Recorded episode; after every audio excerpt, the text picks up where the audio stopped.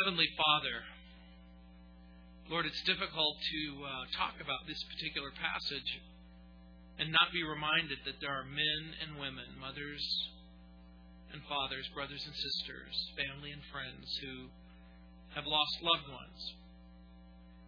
And Lord, the pain of that loss is still very raw and very real.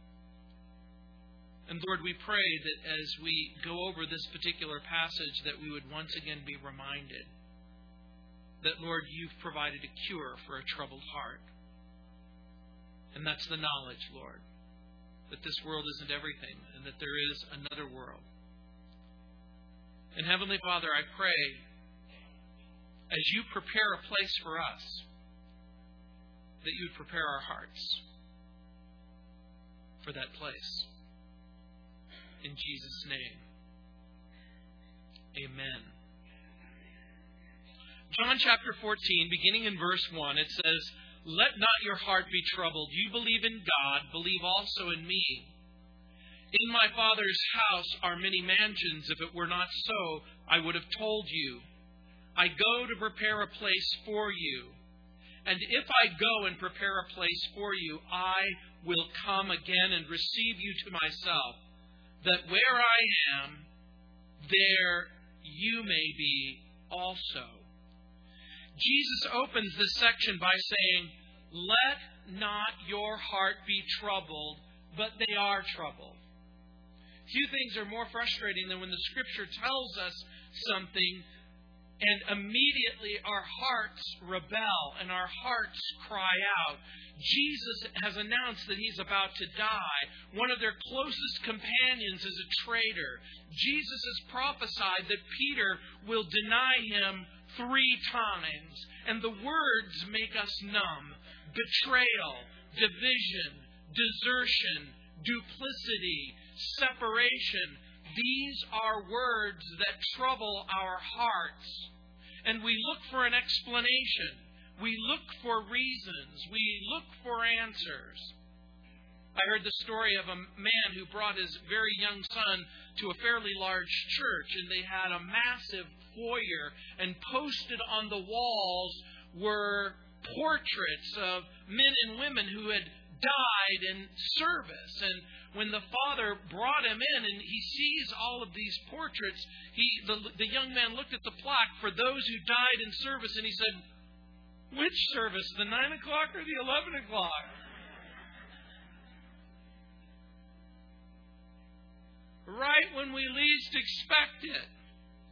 We come to church not to die exactly. Peter's heart, you can imagine, was pounding furiously, and he feels out of control. Have you ever felt that way? That life was caving in? That you weren't in control? We sometimes feel exactly that way. And we know why. Because our hearts, our human hearts, our fragile hearts, they're easily broken, but they're not just simply fragile hearts. Sometimes we certainly act as if we're fallen hearts, wicked, unknowable, easily disturbed, easily troubled. And so part of the plan that is happening, Jesus will calm their troubled hearts. And the whole chapter, chapter 14, is devoted not so much to asking the question, what happens when we die, but asking and answering the question, how do I deal with my fragile heart, with my broken heart, with my troubled heart? And in verses 1 through 3, he talks about heaven. But Jesus is going to offer several assurances for the troubled heart. Not simply the fact of heaven, but that the disciples are going to heaven. And then he offers a second assurance. The disciples know God the Father, and they know him right now in verses 7 through 11. And the third thing is the disciples have a newfound privilege in prayer in verses 12 through 15. And the disciples have the Holy Spirit in verses 16 through 18. And the disciples can enjoy the Father's love now in verses 19 through 24. And the disciples are in possession of the Father's gift of peace in verses 25 through 31. These are all going to be things that are going to be necessary as they walk through this difficult time. The Bible says that our hearts were made for God, to know God, and the human heart requires a heavenly home, an eternal destination. God has placed eternity in our hearts. According to Jesus, heaven is a real place. But when some people ask and answer the question, what happens when you die? Some people suggest personal extinction. Some suggest transformation into a higher self. Some suggest reincarnation. Some suggest a departure into some shadowy world on the other side of existence. But Jesus wants to ask and answer the question in a way that we will be able to embrace and understand it.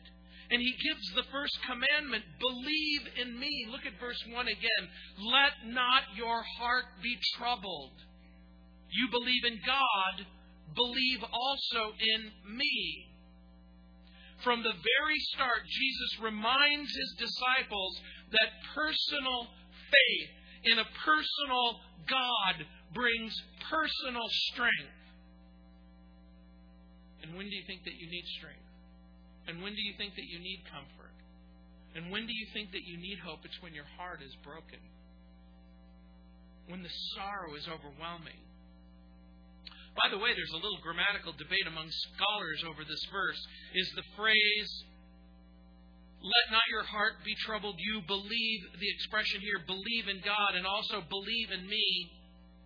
Is this indicative or imperative? The second person plural of the present tense of the indicative and imperative are exactly the same in the original language. It's from the root word pistis or pisteo, which means to believe. And the word means more than just believe. It means to trust, to rely, to place confidence in. Our hope for explanation lies in the context. Jesus is in effect saying, you believe in God, believe also in me. Or we might even translate this, you have trust or faith in God. Let your trust and faith also find a resting place in me. Now, I've got to tell you something. Those words are shocking to an observant Jew. Jesus, what are you saying? You believe in God. You believe in a loving God. You believe in a transcendent God. You believe in a good God. You believe in a forgiving God. You believe in a reconciling God. You believe in a God who is eternal, immortal. You believe in a God. Believe in me in the same way is what he's saying. Jesus is inviting his disciples to trust him. And remember, trust goes a little bit further than belief. Trust is warm and personal. And so the care for a troubled heart begins with belief in the unconditional goodness of God, that in God you have a deep anchor of goodness tied with a heavy rope of love. And no matter how far the anchor plunges into the sea of sorrow, the ship will remain steady. Belief in the goodness of God, belief in the love of God, belief in the generosity of God all point to the Lord Jesus Christ. No wonder John would later write, he who has the Son has the Father, and he who does not have the Son does not have the Father. If God is willing to give us Jesus, what will he withhold from us? As a matter of fact, Paul talks about that in Romans chapter 8, verse 32, where he says, he who did, that is the Father, He who did not spare his own son, but delivered him up for us all, how shall he not with him also freely give us all things? The disciples are invited to trust Jesus. Jesus will place them in the good ship salvation, and that good ship will take them through the storm safely to a safe harbor. And every test that blows, every trial, every threat will fill our sails with faith, or it will put pressure on the mast. It will put pressure on the very integrity of the ship. The disciples are called upon to trust him. And remember, whatever we render to God the Father, we render to God the Son. Both can be equally trusted. By the way, it makes no sense to say, let not your heart be troubled. There are people who quote this verse, but they don't quote all of the verse. They say, let not your heart be troubled. But how can you make that statement unless you're also willing to say, believe in God, trust God, believe in Jesus, trust Jesus, believe in the goodness of God, believe in the goodness of Jesus. But there are those who would rather trust in the goodness of man and trust in the hope that everything will turn out all right, or trust in good works, or trust in self-sacrifice, or trust in rites, or trust in creed, or trust in ritual. But now, all of a sudden, the barrier is lifted and Jesus invites you to understand the basis of eternal life, and it's him. It's him. As a matter of fact, if you turn just a few pages of your Bible to John chapter 17, verse 3, Jesus says, and this is eternal life, that they may know you, speaking of God, the only true God, and Jesus Christ whom you've sent. Jesus defines eternal life in terms of having a relationship with him. And we have a new peace. We have a shelter in the storm. Yesterday I was out and about with my wife, and we were at Hobby Lobby right next to Mardell's, and through the speakers they were piping the song, It Is Well With My Soul. It is well with my soul. You know the song. When sorrows like sea billows roll. Many people don't realize that song was written in the context of a man whose wife and family went out to sea. He had 3 beautiful daughters, and they all drowned. His wife survived. When she finally came to a place of safety, she said, all the girls are lost, only I remain. And he wrote that song. It is well with my soul. When you're in the midst of sorrow, when you're in the midst of pain, when you're in the midst of trial, you need peace. Because trials will come. Sorrows will roll. The disciples are about to face 3 days of intense, dark depression. Every prop, every anchor, every familiar landmark, every guiding star is about to be swept from under their feet. Jesus will die. His cold body will bear the marks of torture. His lips will remain silent. His eyes will be closed. His presence gone. His personality removed. And somewhere just beyond reach, somewhere just on the other side of life, they'll hear these words whispering in their ears. Trust me. Believe in me. Trust me. Believe in me. You know, this particular passage of Scripture is the one that I invariably teach when I bury your mothers and fathers and brothers and sisters. This is the go-to verse that people look to in order to provide care and comfort and hope. I heard the story of a pastor who was conducting a funeral for a woman who wasn't a believer by any stretch of the imagination. she didn't believe in God, and she didn't believe in Jesus, and she didn't believe in the Bible, and she didn't believe in hope. And there she was at the gravesite burying her little girl, and the pastor pulled out all of the stops and tried to give her comfort and hope, tried some way to divide the sorrow and help with the grief and help with the pain. And the more that he spoke, the less that she listened, until finally she said, "I don't believe you. I don't believe you. I don't believe in God, and I don't believe in Jesus, and I don't believe in the Bible." He said, "What do you believe?" And she said, "I believe that I'm going to have to bury my daughter and forget that I ever had her." Can you imagine the sorrow, the emptiness, the pain?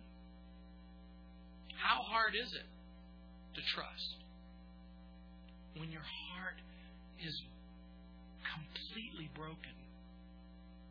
William Barclay writes, "There comes a time when we have to believe where we cannot prove, and to accept where we cannot understand. If in the darkest hour we believe that somehow there is a purpose in life, and that purpose is love, even the unbearable becomes bearable, and even the darkness, there comes a glimmer of light." And that's part of the point.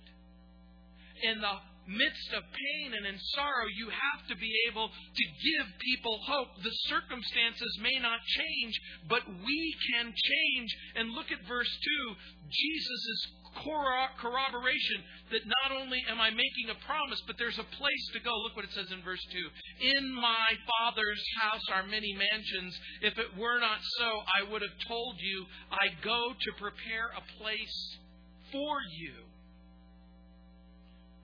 The word translated mansions comes from a Greek noun, "moné," which the verb is what the young adult group is called, meno. It means to remain or abide or dwell, or the dwelling place. So Jesus is basically indicating that there's not many houses in heaven. Look what it says. "In my Father's house are many mansions." There aren't many houses. There's one house. It's a singular house. It's a gigantic house. In other words, this house, this one house, is the Father's house, and in that house are many dwelling places. That's what the word mansion means.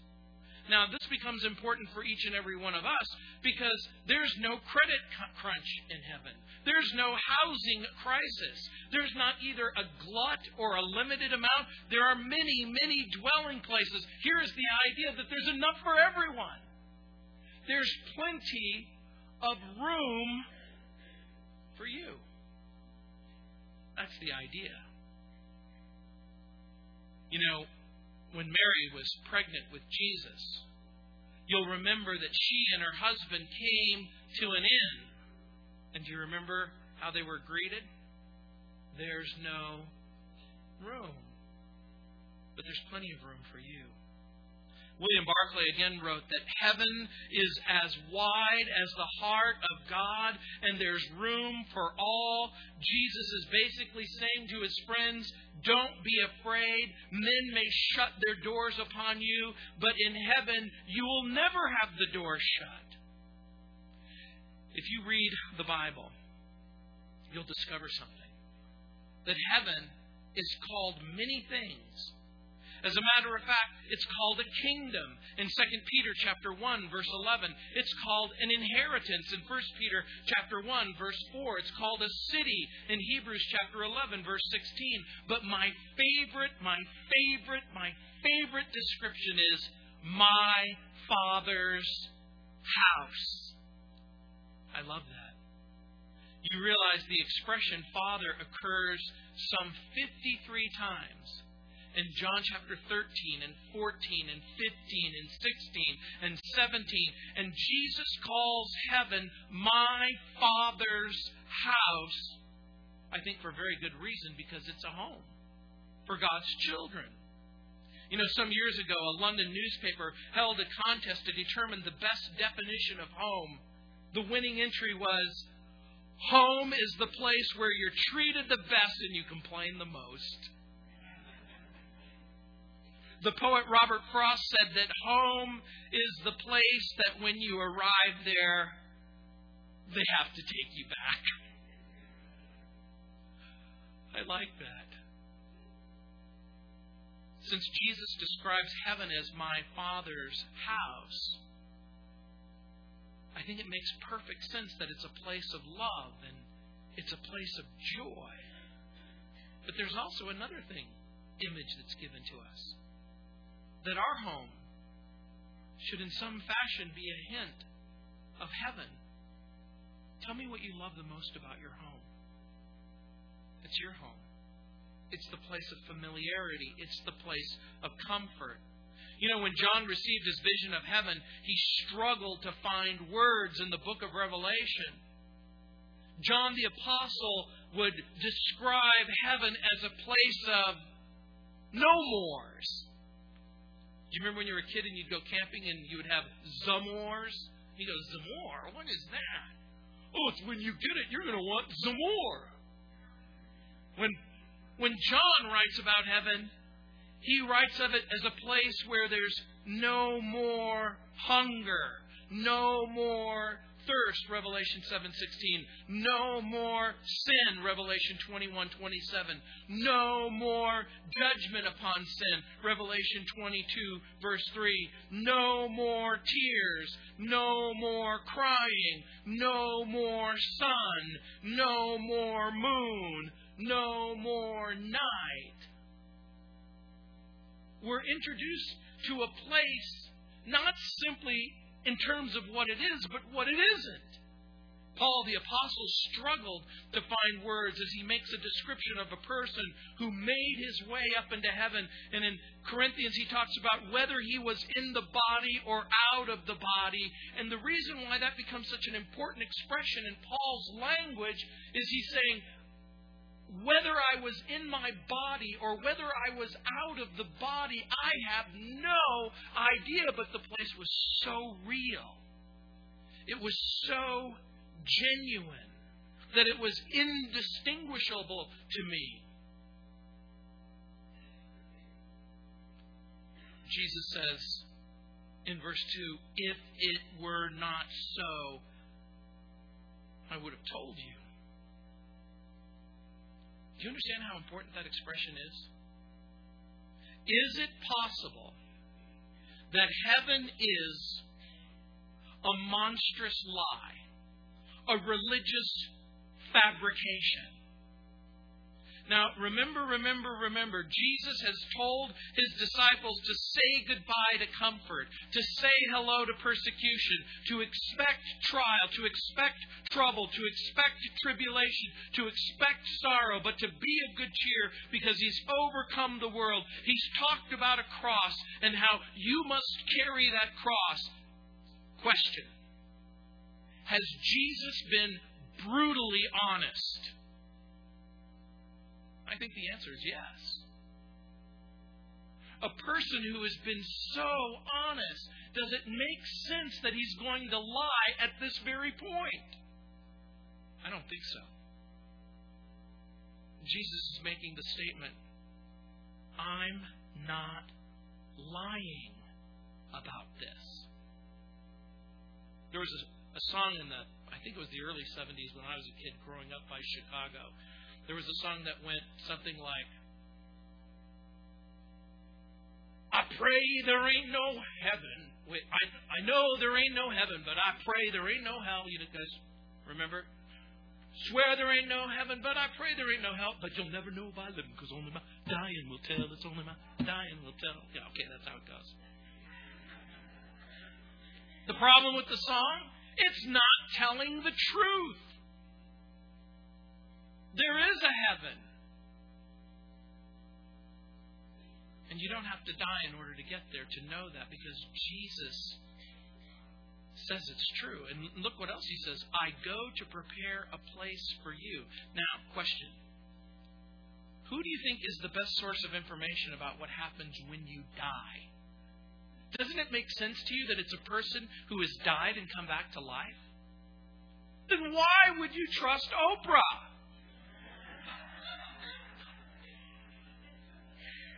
When Jesus says, I go to prepare a place for you, one of the greatest words used to describe Jesus is this phrase, prodromos. It's in Hebrews chapter 6, verse 20. And there he talks about, in Hebrews chapter 6, verse 20, it says, where the forerunner has entered for us, even Jesus, having become high priest forever, according to the order of Melchizedek. The word translated forerunner is the person who would go in preparation. This is the prodromos. And in the world of ancient peoples, it was used to describe a number of things, including reconnaissance troops. Prodromoi. They went ahead of the main contingent of troops to prepare the way, to blaze the trail, to ensure the safety of the main body of the army. By the way, in the ancient world, there was also a port, the Port of Alexandria. And in the Port of Alexandria, which is where the Nile River dumps into the Mediterranean, Alexander founded his city. And it was a gigantic harbor filled with sandbars. It was difficult to negotiate it. As a matter of fact, when the great grain ships would come from Rome and Greece to load their boats with this life-giving sustenance, there was a little boat that was sent out to steer them safely into harbor. And that little boat was called prodromos. It was the mechanism to negotiate something else to a place of safety. And that's what Jesus does.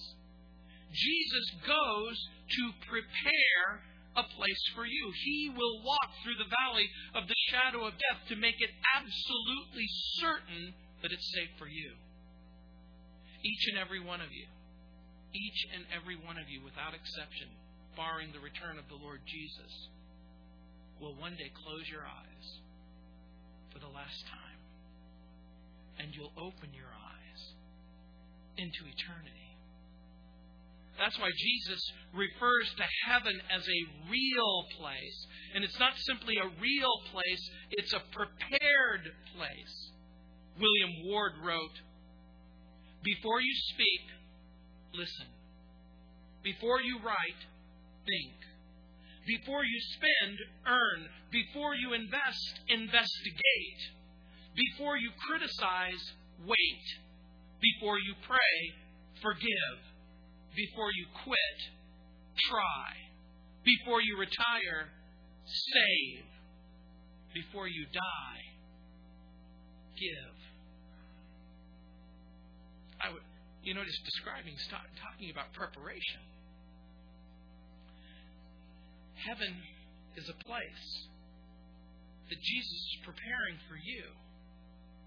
But I'm going to suggest something else. That there's another preparation that is also taking place, and it's the preparation inside of your heart. It's the preparation that God begins to make inside of you for all of eternity. The Boy Scout motto is, be prepared. Jesus not only provides the path, he not only prepares the path, but he is the path. And look what it says in verse 3. And if I go and prepare a place for you, I will come again and receive you to myself, that where I am, there you may be also. We discover that heaven is a real place, that heaven is a prepared place, that heaven is a personal place, and that heaven is an exclusive place. And note, when Jesus says, I will come again and receive you to myself, that where I am, there you may be also. The most important thing about heaven isn't that the streets are made of gold or that the gates are made of pearl. But you know what? I really believe that they are. Not just metaphorically, but in reality.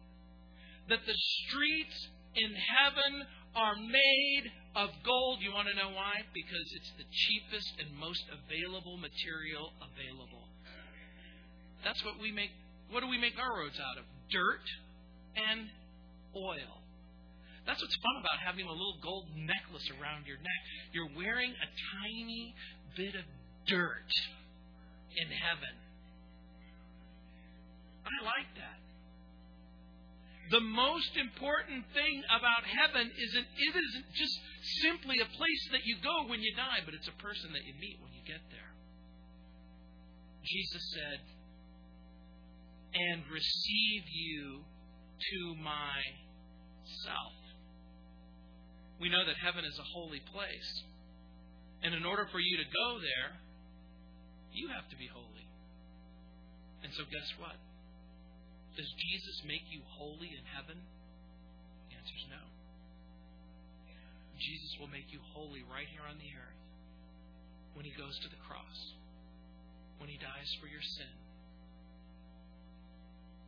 You experience forgiveness and hope and life. This is important.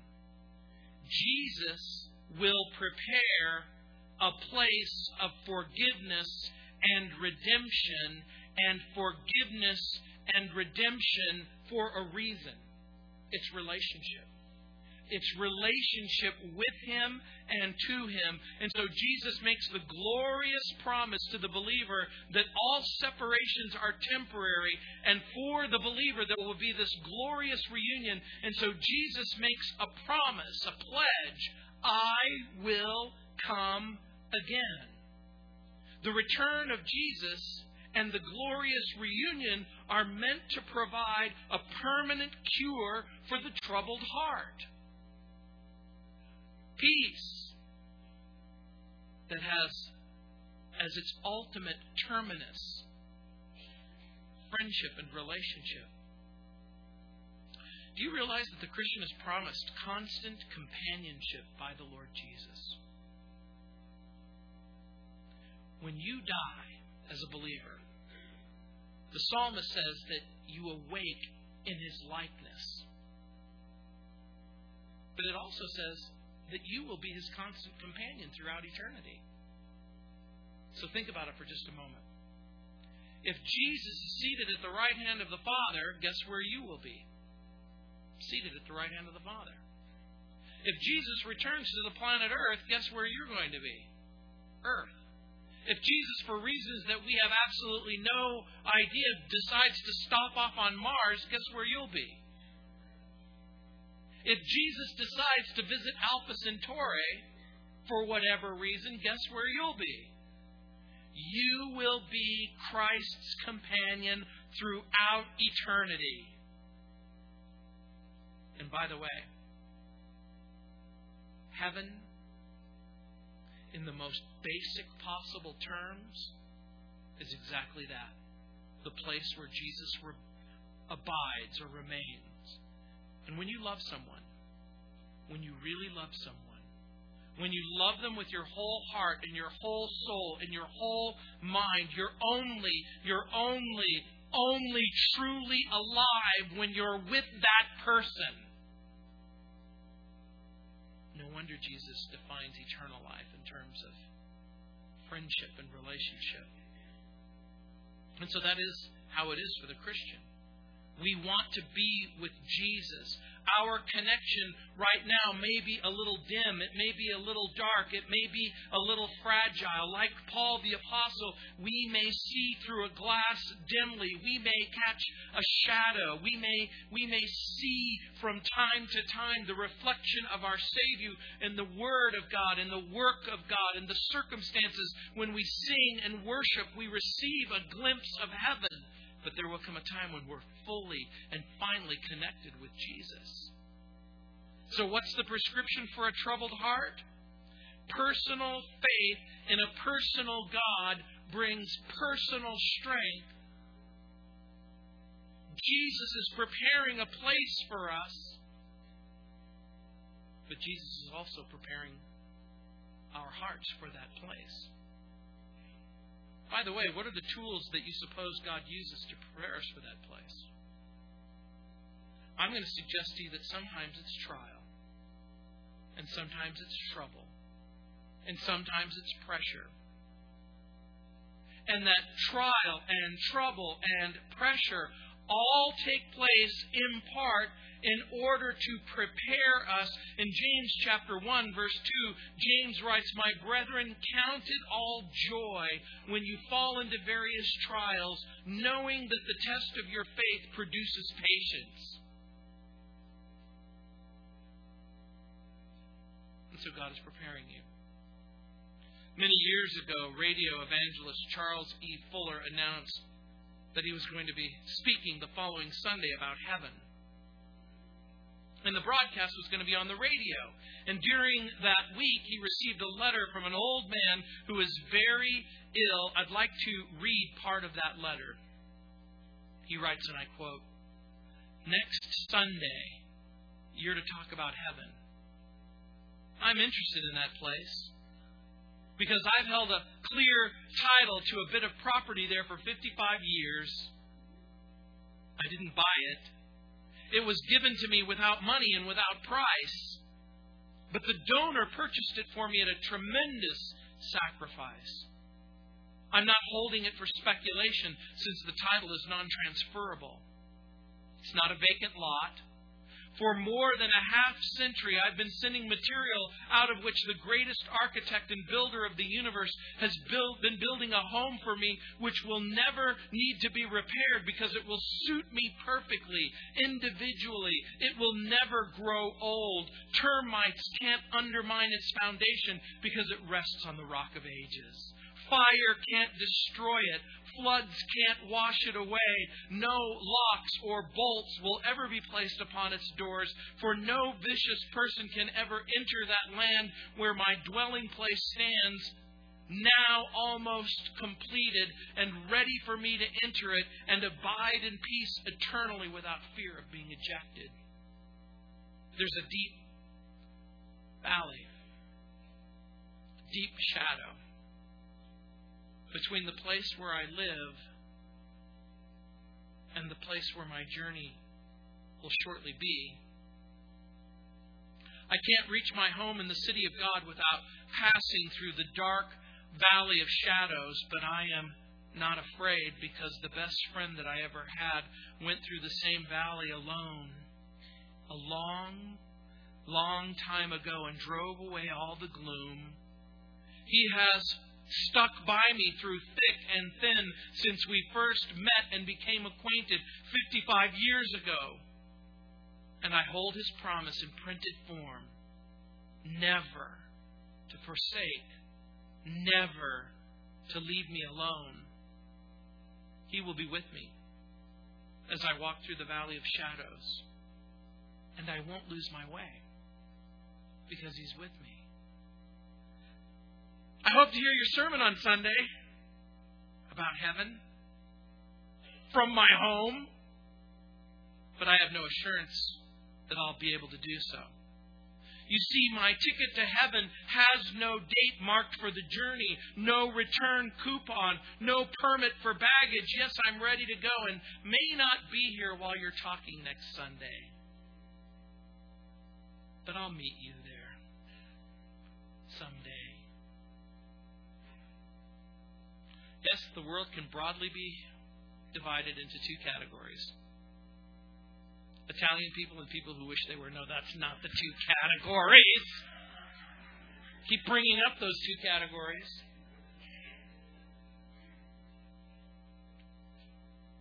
The world can broadly be broken into two categories. Those who have made their reservations for heaven, and those who need to make their reservations for heaven. I don't know if you've ever had to try to fly lately, but they want you to book 21 days out. If you book 14 days out, it might not be too bad.